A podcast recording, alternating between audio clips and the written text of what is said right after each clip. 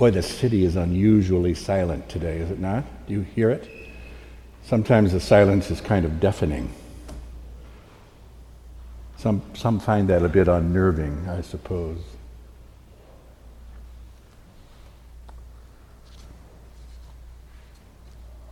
A few years into my ministry here, when I was in my middle 30s,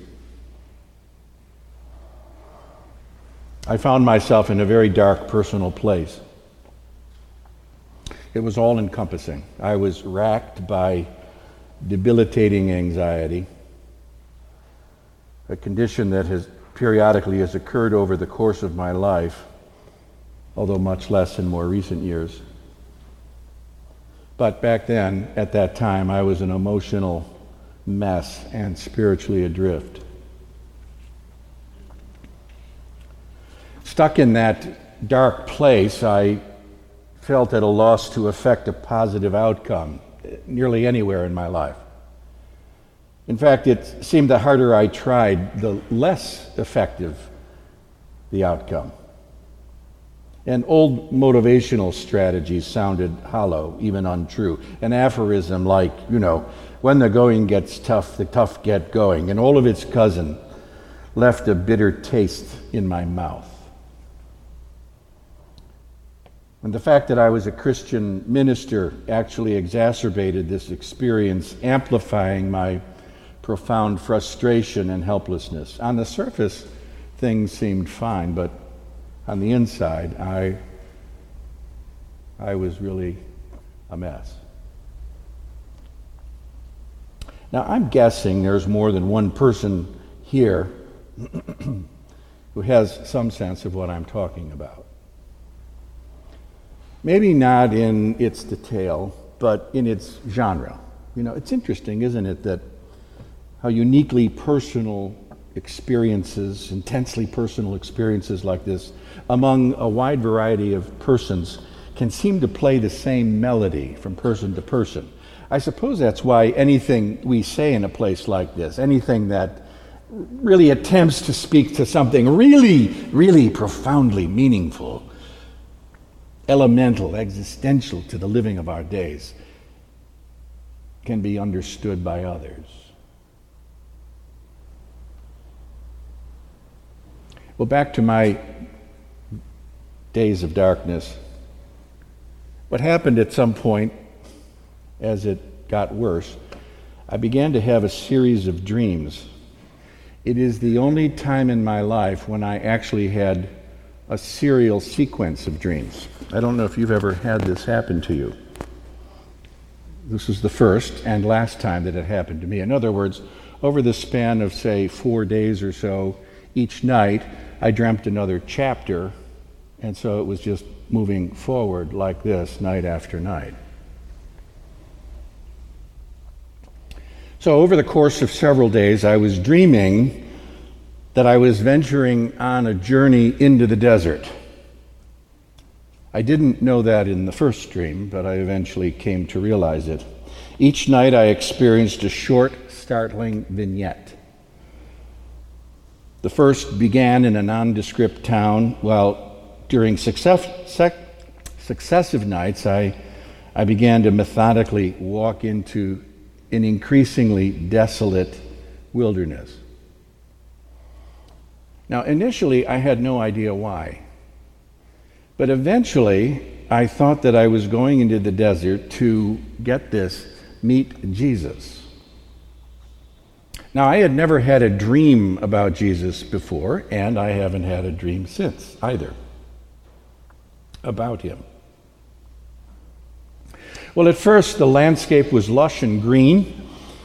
Gradually, as the week wore on, I entered an increasingly arid landscape, leaving friends and family behind, uncertain of my direction, but, but clear that I had to let go of anything that encumbered my progress. I needed to push on. I carried no provision. And finally, one night, in a landscape like uh, the best I can equate it is what might be the arid Arizona desert with little scrub brush and cacti. I stumbled into a campfire that seemed a temporary home for a single person. I noticed a bedroll and cooking implements, a small fire under a tripod with a pot. And, and in the dream, it occurred to me that this site belonged to Jesus. I did not see him, nor did I ever see him. But I received the intuition that this wasn't my final destination anyway. I wasn't supposed to linger here and have a fine chat. My journey was not yet ended. I heard, sensed that he wanted me to go further into the desert. So, in the final dream, I was now in what appeared to be the vast emptiness of the Saharan wasteland, only sand dunes as far as the eye could see. I had wandered into an impossible circumstance and would not survive. In unbearable heat, I was starving and thirsting. And I, in the dream, could not understand why I had been sent here, of all places. It felt like I had been sent to my death sentence. I could not save myself, and there was no escape. So, collapsing into the sand, all of a sudden the earth began to shake and rumble, and from out of the ground, a glistening, gleaming, and beautiful city erupted all around me, like growing out of the earth. And beneath my feet came a tower, and I, I and as I stood, it rose up to a, and lifted me up to a very great height. And soon the city I saw began to flow with, with uh, rivers and streams and fountains. And it was a startling experience. And uh, back in bed, I, I jerked awake and leapt to my feet. I was so stunned. And then this phrase came to my mind, interestingly. And it was the phrase that concluded the passage from Second Corinthians that Barbara wrote. I don't know if you noted it.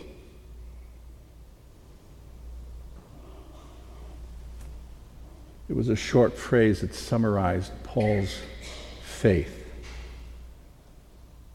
Whenever I am weak, then I am strong. My grace is sufficient for you. And let me say, friends, here that honestly, this, you came on a good Sunday because this little bit lies at the very heart of authentic Christian spirituality.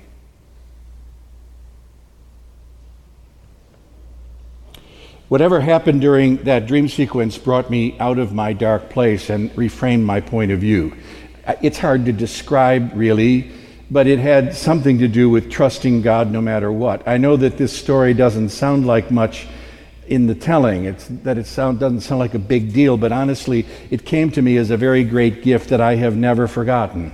It is still indelibly imprinted within me. Whenever I am weak, then I am strong. My grace is sufficient for you. And you know, that is a very troubling sentence for, for many, many people. It smacks of failure and incompetence. More than one person has asked, How could weakness ever be a strength? And the answer, well, it's a spiritual paradox. In Paul's case, he suffered from something he named a thorn in the flesh, something from which he had prayed to be delivered. We don't know what this is. But he reports he prayed and prayed over and over again. I could imagine Paul is chronically anxiety ridden, although no doubt that's a simple projection on my part. Still, he finds he is in an untenable situation. He cannot deliver himself from this affliction, whatever it is. And the answer that came to him was simply this My grace is sufficient for you. For power is made perfect in weakness. Grace speaks through this weakness, which in a paradoxical way, is proof of God's activity. For left to his own limitations, Paul couldn't accomplish what God could. My grace is sufficient for you. That was the lesson embedded in my dream as well. I couldn't save myself, you see. And that was nearly 30 years ago, and the insight has never left me. As a matter of fact, I cherish it as one of the very best gifts I have ever been given. But you know, more often than not, we take a very different approach to life, don't we? Many take it on like some giant wrestling match, something to conquer by force of will and dint of hard conditioning. And there is no question that there is much for us to do with all we've been given. A lot is asked and expected of us. We ought to train and work hard. Elsewhere in his letters, Paul exhorts his readers to run the race in such a way that they may win it. He wrote, I do not run aimlessly, nor do I box as though beating the air, but I punish my body and enslave it. Paul is no slouch when it comes to working hard and long for goals that really matter to him. Still, at the end of the day, no matter how well trained, no matter how gifted, no matter how perfected in his skills, his best work, his noblest work, his enduring work, he says, came through the agency of his human weakness as a gift of grace that spoke out of his weakness. That exposes a spiritual truth that is among the most difficult, even for Christians to accept. You know, so much of the time we function as though only the strong and successful are worthy of God's attention. Even if we say otherwise, we very much secretly believe it. How else to explain all of the ways we slice and dice one another into the haves and have nots, the elect and the damned, the in and the out, the blessed and the cursed, the black and the white, the gay and the straight, the rich and the poor? Unfortunately, Christians are at least as good at that slicing and dicing as anything else they profess to be and do. We might as well confess it because it, it besmears the history of the church, because it is true, because it is true, because it is true.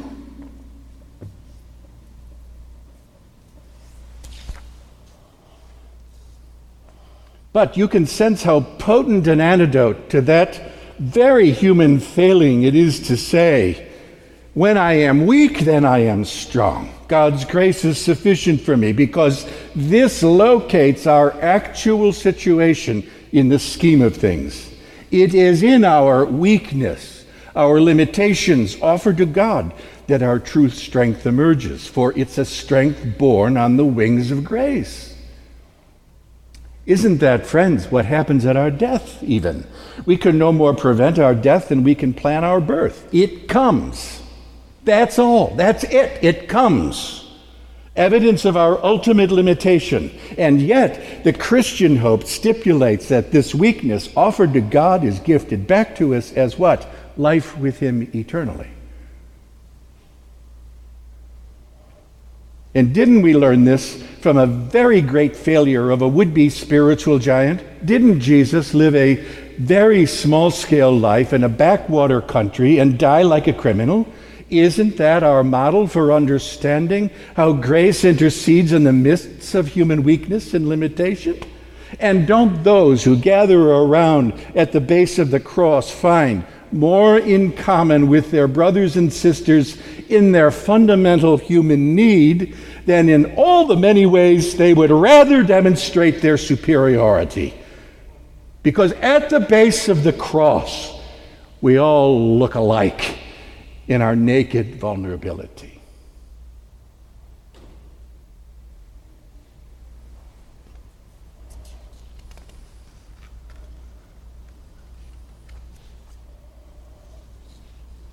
That's what Paul wanted us to know and what he wanted his friends to know.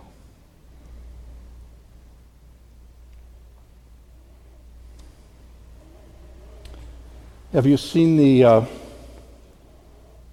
the documentary, Won't You Be My Neighbor, on, about Fred Rogers? I really, really recommend it to you. You know, when my kids were growing up, I was never a big, particularly a big fan of Mr. Rogers,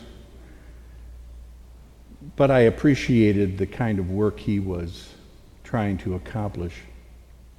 This film is really worth seeing.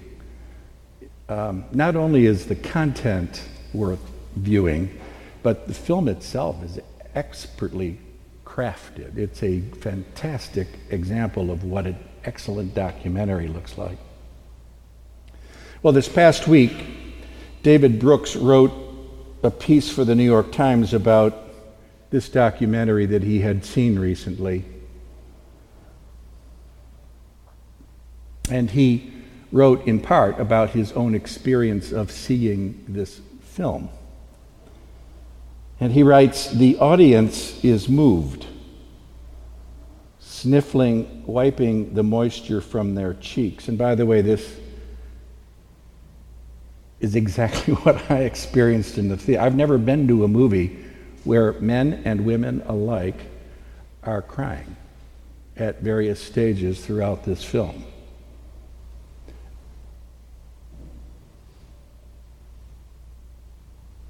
So Brooks is recounting this. And he says the power is in Rogers' radical kindness at a time when public kindness is scarce. It's as if the pressure of living in a time such as ours gets released in that theater as we're reminded that, oh, yes, that's how people can be.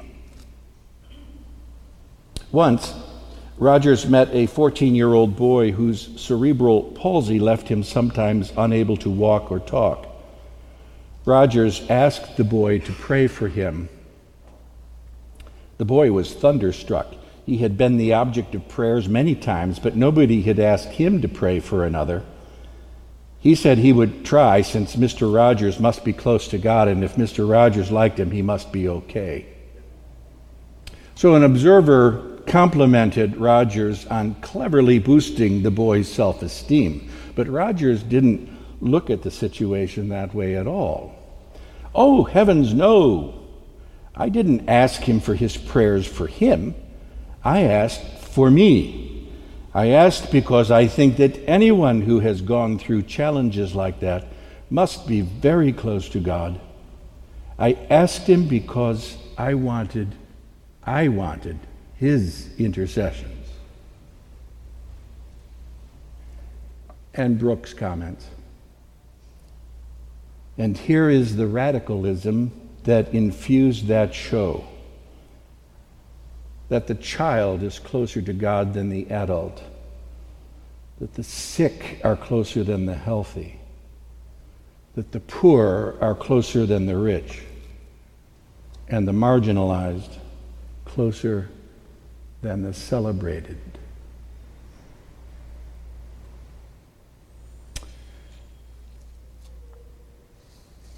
And friends, that, that discovery lies at the very heart of the very deepest Christian spirituality.